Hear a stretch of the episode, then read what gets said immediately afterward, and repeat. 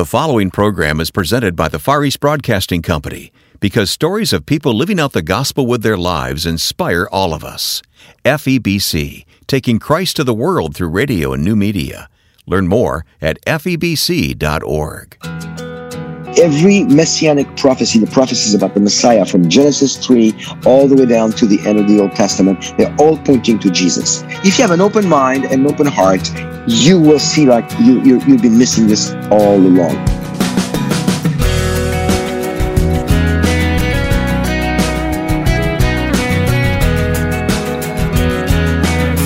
Last week, you heard the personal faith story of Olivier Melnick, a Jewish man who has come to believe in Jesus Christ as the promised Messiah.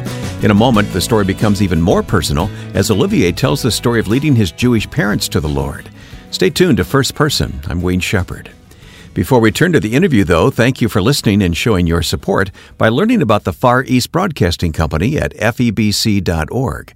On behalf of FEBC, Merry Christmas to our listeners, and we look forward to the next couple of weeks as we celebrate Christmas together. Our guest, Olivier Melnick, is the Southwest Regional Director and Training Director at Chosen People Ministries. If you missed his personal testimony last time, go to firstpersoninterview.com and listen from the archive. The reason I asked Olivier to come back this week is that he mentioned his parents accepting Jesus last time, and I wanted to hear the full story. Olivier, welcome back to First Person. I'm glad that we have this extra opportunity here to tell a, what I think has got to be a powerful story. Well, thanks for having me again. This uh, this this was a joy doing the show with you. I'm glad to be back. All right, for the listeners who were not with us last week, we told a little bit of your story of coming to faith in Christ, and we talked about your ministry with Chosen People Ministry. That's all uh, in the program notes and the archive. The listeners can go to the archive and listen to that first interview. But this week, uh, a bit of a surprise because when we spoke last week, you, you brought up the fact that uh, your parents were not believers in Jesus Christ until, and I want to I want to tell that story here if you don't mind. So you start. Tell me your background with them, and uh, let's just tell that story. Well, uh, I think I mentioned that. Uh, you know, last week I was born in France in '59. Uh, both my parents were Jewish. my dad claimed his whole life that he was an atheist and my mother uh, basically did not believe in God. If she ever did, did not believe in God because of what happened to her. See what uh, I didn't tell the story, so let me let, let me let me tell you today. Okay. Uh, uh my my my mother was uh, 15 in the house that uh, she lived in until a few years ago in Paris, where uh, her father was hiding in a cellar mm. of the house uh, during the war, uh, the during Second the World War. German and, occupation of France. The German occupation. It was 1941 or 42. I always mix the two years. I think it was 41. Uh, and he uh, he was hiding in a cellar because he was Jewish. He uh, and he, he didn't have the proper paper. He was not illegally uh, in in uh, in France, but he was a foreign Jew. Had married my uh, my grandmother, and he was in the process of getting his proper papers. He didn't have them yet. So a neighbor. Uh, in the building, called the Gestapo and said, "We have a Jew in the building oh, hiding." No. Oh goodness! So one evening, the Gestapo came, knocked on my grandmother's door. my mother at the time was 15 and her father was at the time hiding downstairs in the cellar in the, where they put the coal and then you know in the in the old buildings. Mm-hmm. and uh, the gestapo said we know your husband is around here so he needs to come with us for a, a, few questions. And and she lied my grandmother. She said no he's not here. I don't know where he is. He left. Uh, I, I, I don't know where he is. And um, they said we'll come back tomorrow morning to get him and if he's not available to come with us we'll take you and your daughter. Ooh. so they left and uh, she signaled her husband, who came back upstairs, and she explained the story to him. They came to, they came for you. Somehow they know you're here, and he said, "Don't worry, I'll go hide somewhere else. I'll let you know where I find a safe place, and you can all come with me." She said, "Well, the problem is that they said if you're not here tomorrow morning, they take me and Evelyn. Evelyn's my mother, and they, they, she said, so that the point he said, okay, fine, I'll go with them. Next morning they came, he went with them, and uh, he died in Auschwitz. Oh goodness! Wow. That's what that the last time my mother saw her father was when the Gestapo came to get him, and that was it. Oh. And she didn't find out until later in the seventies that uh, officially that he died in Auschwitz, and there was his name on one of those very thorough lists kept by the German, mm. uh, the German uh, uh, government. So uh, she was taken to the south of France to hide on a farm Uh, and Your mother was taken. Now, how was how was that connection made? I mean, who was doing such a thing?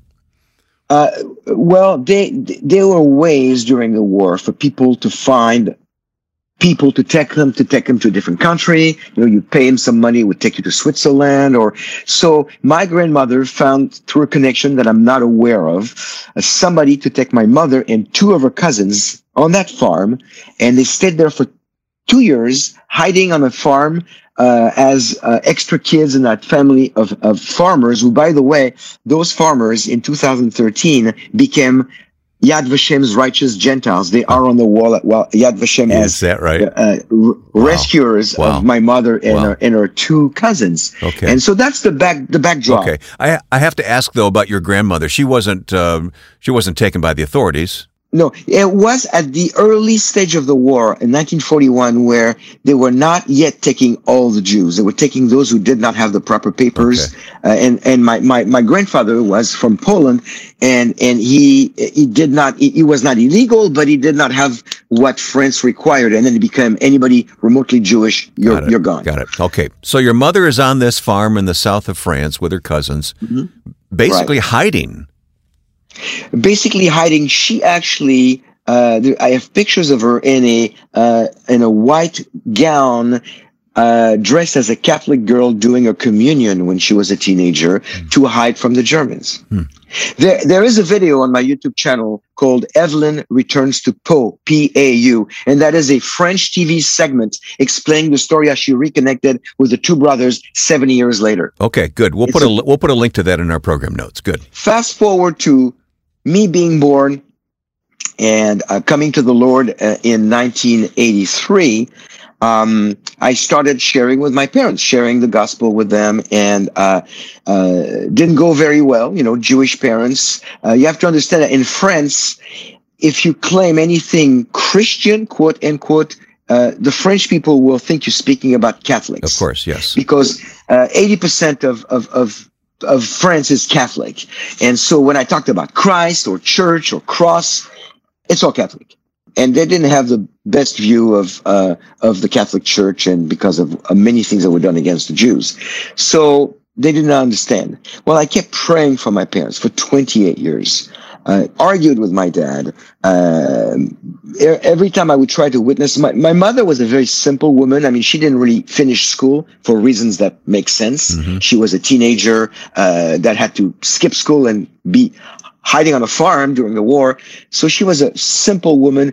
Uh, I tried to share the gospel with her, and somehow every time I tried when I was in France, my dad would come in the room and ask the most uh, irrelevant question about something else, and then my mother's mind would go into it, and sh it, it was over. I could never Change the subject. Yeah, I could never make any progress. The enemy was really at work, I think. And uh, about 10 years ago, my dad started to get really sick uh, with cancer, uh, throat cancer. And uh, I was called to uh, basically in, in March of uh, 10 years ago, it would be like 2011, I think. Um, I was called to come back by, by his sister saying, you need to come back. I think your dad is not going to make it. So I flew back uh, to France and um, both my kids and my wife wrote letters to Papi, which is grandpa in French. hmm It, I get there and um, I stay at the house where my mother grew up, where she saw her dad being taken, same house. Uh, interesting, you know, little, little anecdote here. My mother was never in her entire life, never able to go to the cellar, which became a storage unit for us. Hmm. It- you know, the, like a, like a, a, an attic or a garage. Oh, You know, because of the thoughts it brought. Yeah. She could never. She always sent my dad or us. Can you go get this in the cellar? Can- In 92 years of her life, she could never go once in that cellar. She never went down. Wow. She was so scarred by, for good reasons, by what happened to her father. Uh, you know, in the Gestapo. Uh, so uh, I go to see my dad when I arrive in Paris, and uh, my mother um, and I come back to the house, and I sit in the living room with her, and I start telling her, I said, "Listen, mom, you know, dad's not going to make it." And they've been married at this point for 63 years. And she goes, I know. And she's crying. And I go, you know, I've told you before, and I think now is a good time to, to, to, to tell you again. Man is always going to disappoint you. That includes dad. That includes me, anybody.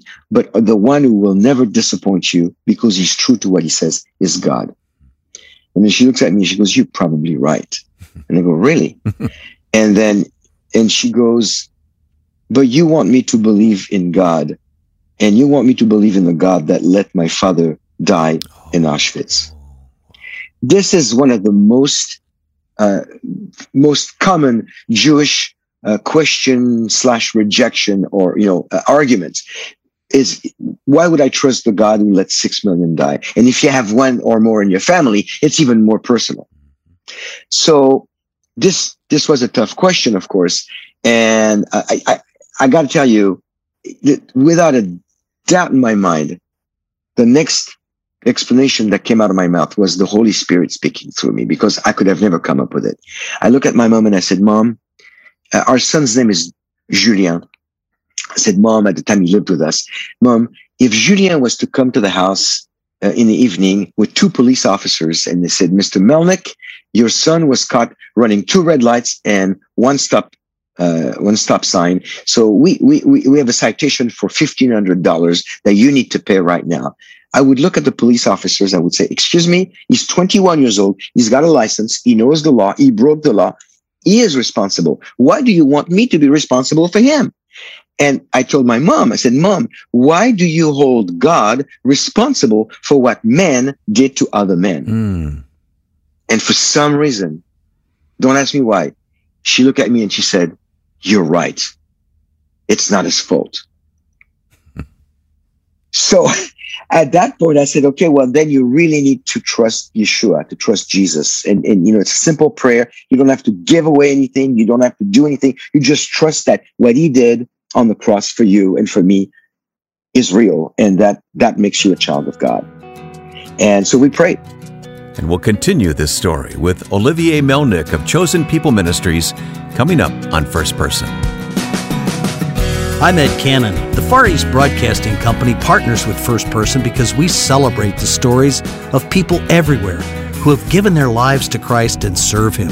Our broadcasters in 50 countries of the world hear stories every day of people whose lives are transformed by the gospel and who have faithfully been taught God's Word. In addition to First Person, I'm pleased that Wayne and I host a podcast, and we invite you to join us. Listen to Until All Have Heard at febc.org. That's febc.org. My guest is Olivier Melnick and Olivier is telling us a powerful and personal story of faith. Uh, we learned about his coming to faith in Christ last week. If you missed that, it's in the archive. But this week, he's telling us a story of his parents coming to faith in Christ, and it's just so powerful. When we left off a moment ago, Olivier, your parent, your mother said, "You're right about Jesus." Pick up the story. Well, so to, to my I mean, I was shocked. Okay, you have to understand 28 years of prayers and arguments. I thought for sure, and I mean, I was praying, Lord, please send people their way. I mean, I live in the States on the West Coast and they live in Paris. I lived, they both passed now. Uh, uh, Lord, please send somebody to witness to them. It's not going to be me. You know, I'm their son. They, they're not going to listen to me. So I was, I was okay with that. Uh, somehow the Lord had different plan. He had me witness to my mother. She ended up praying with me to receive uh, Jesus uh, that morning, that Saturday morning uh, at our house. And she's and 92 years old? At the time, she was 87. 87, okay. All right, yeah, still. 87. And uh, actually 85 because my dad was 87. Okay. They had two, right. two years apart. Yeah, sorry. Small detail. Just to so be anyway, accurate, sure. So, Right, exactly. So uh, I tell my mom, okay, this afternoon we're gonna go. Uh, we're gonna go see dad. We went. That, that's why I was there. So we went every day. And my whole family is Jewish. Uh, my three nephews. I have one sister. My three nephews and nieces are um, very religious. You would consider them by American standards uh, as modern Orthodox. I would say.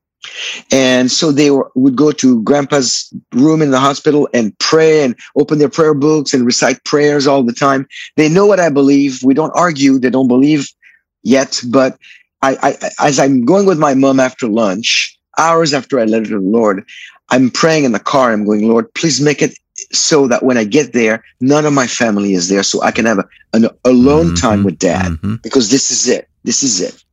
And uh, funny story. We get to the hospital, very, very busy place. You know, it's, there's very little parking in France. So I, I'm telling my mom, say, mom, I'm going to ask Jesus to find us a spot in front of the hospital. Oh, one of those prayers. Sure. We've One all prayed that prayer. prayers. Yeah. Which I don't really do very often. And sure enough, we got a spot right in front. And I told her, Mom, don't get used to it, but it's good to ask God for things like this because sometimes He will deliver. And so we park the car and we go upstairs and thank you, Lord. My dad is in his bed. Nobody's there. So we get in the room. I sit next to him and I start talking to him. I said, Dad, uh, I have letters that uh, JD and Claire wrote, and Ellen, my wife, also wrote, and I, they want to. Can I read them to you? Uh, because they couldn't come. So he, he nods because at this point he cannot even talk, Mhm. maybe a word or two. And uh, I said, by the way, Dad, I want you to know this morning, Mom and I prayed, and she invited Jesus in her heart. She she said, okay, it's time for me to make that move. She believes that Jesus is the Messiah, and that was the most important move she made in her life, the biggest decision. So we'll never be separated. Death will never separate us. Amen. wow. This is also something that you need to think about because you, very soon you'll be make, meeting your maker, and you do not want to be on the wrong side. So he's looking at me, nothing. I said, "Can I read the letters?" Sure. So I read the letters and very short letters from my both my kids being basically saying, please, Papi, grandpa in French, listen to dad, listen to what he has to say about Jesus and about God. You don't want to be separated. A very short uh, plea with them on, please, one more time, consider Jesus in their own words. I read my daughter, I read my son, and then I read my wife's letter, who's a little more uh, polished about some memory she has with my dad. And then I said, so dad, you know, mom prayed this morning. What keeps you from praying? Would you, would you like to invite Yeshua in your heart? And he looks at me and he nods, yes. And I mean, I, I, I cried a lot that day. So he couldn't talk. So I said, Dad, you're going to hold my finger. And every time you agree with me, you're just going to squeeze. And that will mean yes. If you don't squeeze, that means you don't agree. And I said, Lord, I'm a sinner. And he squeezed. I'm separated from you. And he squeezed. I cannot do anything to save myself. And he squeezed. I agree that your son Yeshua is the Messiah. And he squeezed and on and on and on. And then all the way through the, through the, the sinner's prayer or whatever prayer we prayed. Uh, and at the end, as a good spiritual son that I was, I look at him and I said, did you pray this because you meant it or did you just wanted to brush me off? the, the last thing you should say as somebody comes to the Lord. and he looks at me and he gathers all the breath he could take. And in French, he looks at me and he goes twice, je crois, je crois, which means I believe, I believe. Oh. Oh. And I, the same day, within five hours, and at 11 or 12 days later, my dad was reunited with the Messiah, with with God, and and uh, you know he's been with the Lord since then. But I always think, you know what, Dad, you were so stubborn until ten days before you passed, and now you have a ministry because it's an encouraging ministry to me to tell people don't stop praying for your loved ones. Yeah. You never know when God is going to make this happen. Yeah. Don't give up. Don't be discouraged. Yeah, I, I want to. We have a few more minutes. I want to talk more about that, but I, I need a moment to recover here, Olivier. I, I need a moment because the story you have just told me. I mean, you can tell. I mean, there are tears in my eyes right now. This is this is oh, so Oh, yeah. powerful, and the fact of the matter is, we all have people in our life that we're concerned about, but maybe we're not bold enough to share Christ. Maybe we are. I don't know, but just talk to us. Help us. Uh, give us the courage we need to to speak up. And I mean, this is this is news too important to keep from anyone, right? This is you know I tell people all the time.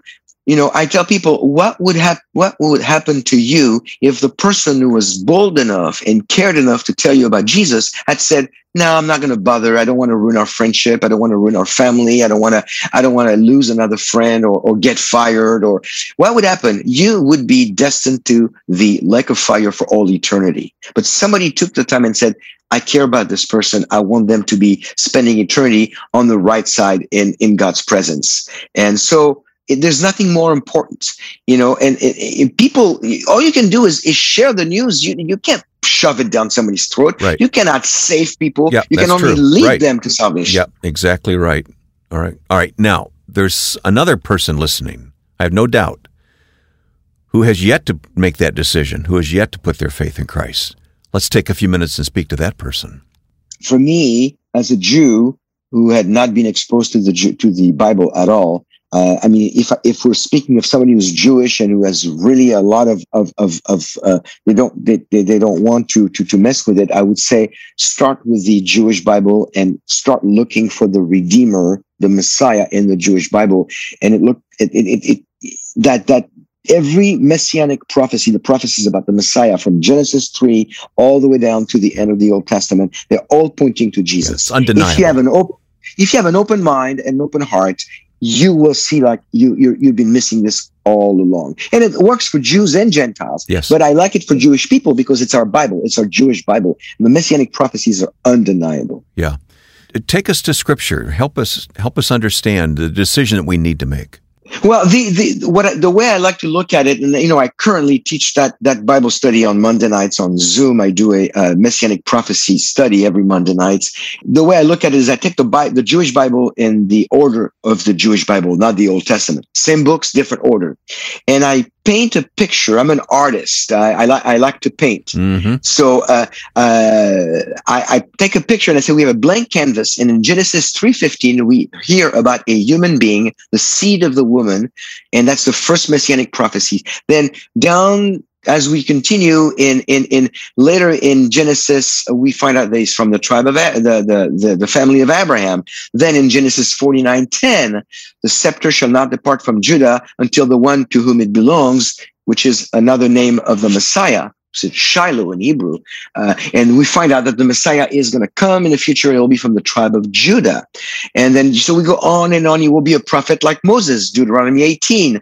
And then, so as you go through the prophecies of, of, of the Jewish Bible, you, you get more and more detail, uh, uh, uh, additional revelation about the, the person of the Messiah. By the time you're done with the Jewish Bible, you have a crisp four, um, 4K HD picture in color of only one person, Yeshua of Nazareth. Yeah. And ask God to open your eyes as you do that. That's it. That's it. Absolutely. And it's, uh, but you got to take the time to look for those. You can't just say, I mean, some people, uh, some people pray and then they, they have a revelation. Uh, they have a, a, a, they just say, well, I know that Jesus is right. I didn't even read a lot of, I just know it happened, but it happens in different ways. But if you want to get, uh, you know, the proof is in the pudding. You know, uh, you look at the uh, messianic prophecies. Uh, Isaiah 53 speaks of his resur- of his um, crucifixion in in ways that that are very very graphic, and that actually crucifixion did not even exist. Yeah. 700 years prior. I mean, it was Yep. 700 years Yep. before crucifixion would even exist. Isaiah 53 was what uh, the Lord used in my teenage life to open my eyes. Ah, so I, I think very highly of that. All right. Olivier, thank you for telling us this story today. It's been very powerful to hear and uh, challenging to us to reach out into other people's lives as well. Thank you, brother. Thank you. My pleasure. Shalom. And I thank you for listening to part two of our conversation with Olivier Melnick of Chosen People Ministries. If you joined us late, please know that you'll find part one of his testimony in the archive from last week at firstpersoninterview.com. Once again, thank you for your support by visiting the Far East Broadcasting Company at febc.org. Among other information, we have a podcast there called Until All Have Heard, and you can listen right there on the website. Go to febc.org. Next week, Nancy DeMoss Wolgemuth of Revive Our Hearts will join us to talk about the first songs of Christmas. I hope you'll join us as well as two weeks from now when Mike Kellogg will have a Christmas Day reading in a special edition of First Person. Now, with thanks to my friend and producer Joe Carlson, I'm Wayne Shepherd. Join us next time for First Person.